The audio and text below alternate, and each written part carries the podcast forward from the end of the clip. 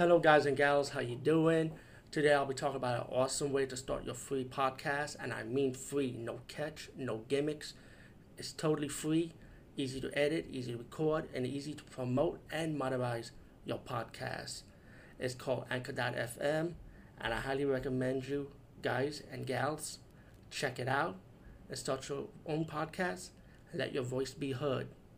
And also, don't forget to listen to Wild Dork Podcast and tell them that I sent you and that you have it from me. So you get more people to join Anchor.fm. You will not be disappointed because they will also put your podcast in other platforms and then make it very, very much easier for you. Have a great day, everybody. What's up, everybody? How you doing? Today be talking about the movie Green Lantern, the one with Ryan Reynolds. Let me just say this is the very, very first time I'm seeing this movie. The reason why I never seen it before was because I heard so many negative reviews for this movie. I didn't hear one positive review for this movie when it first came out, and it kind of lost my interest. Um, years years ago, I actually know somebody that um years after this movie, I actually know somebody that actually worked for DC Comics in the warehouse department and during that time that movie was out, he told me a story how people were sad when this movie came out. This movie was heavily invested by by DC, and um, guess what? The day they was in New York City, this is when DC was in New York. When that movie bombed, DC ended up moving to California. So it's kind of crazy, right? Because of this one movie, and it just a lot of people lost their jobs because of this movie. And yeah, it's kind of fucking crazy what he told me, the story. But maybe there's another story for another time for this. But but it was kind of crazy what he told me about this story and other stuff when he was working for DC Comics. But um, with that being said, um, let me explain my history with Green Lantern. I did, I did grow up around the character. He's he's like one of the comic book characters I grew up around with Green Lantern. I grew up with some of the comic books. I didn't read every issue of Green Lantern. Don't get me wrong. I grew up with the old cartoon of the reruns that came out like in the '60s, if I remember. Um, I knew who Green Lantern was pretty much. I know the myth, mythos and stuff like that, but I wasn't like a major, major fan of Green Lantern, even though I did like the character. You know. As for the movie itself, let me just tell you what the movie's about. I'll give you a summary of what the movie's about. It's pretty much Hal Jordan, played by Ryan Reynolds. He's a cocky pilot, but he also has fear in his history you know, that he lost someone. Um, as the movie progressed, there's another alien that fought Paral- Parallax. He was injured, came to Earth. As the movie progressed a little bit, Hal Jordan ended up getting the ring. He finally meets up with the alien, and the alien tell, tell, tells him a little bit about the ring and, you know, a little bit before he passed away.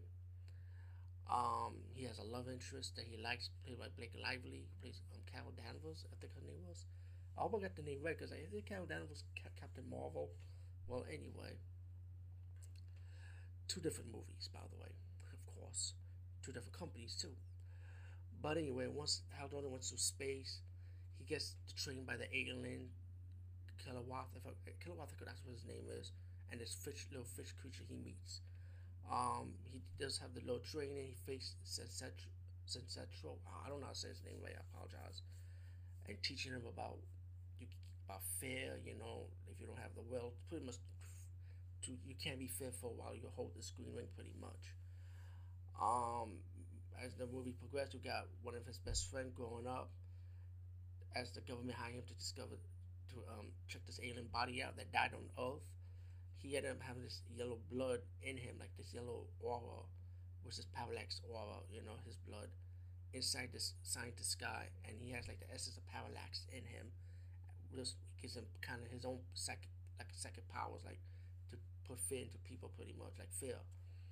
Um parallax find out where where the green lantern is and later on the parallax will come to earth and try and destroy the green lantern. Um the movie's majority is like more talking and stuff more drama.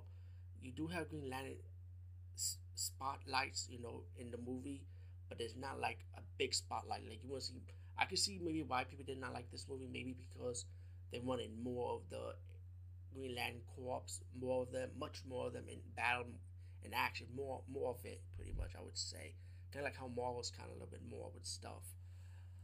But um, personally, I ended up enjoying the movie. I didn't really think it was a bad movie in my opinion. I mean, there was some expectations I wanted from the movie. Like pretty much, I want more of the Green Lantern Corps, more action with the Green Lantern Corps, in my opinion. But I kind of enjoyed the movie for what it is as, as a part one, you know. And it's just too bad this movie never had a sequel because pretty much the movie bombed. Because if the movie had a sequel, maybe we might have more of what we wanted, probably. Um, Green Lantern with Ryan Reynolds is either you hate it or you like it. You know, everyone's. I mean, everyone's different. In my case, I guess I'm the only minority that actually liked the movie now. Since this is, I mean, and like I said, this is my first time watching this movie from 2011 to now in 2021. So I'm seeing this movie in a whole different light, in my opinion. So, hey, anyway, see you later, everyone. Good night.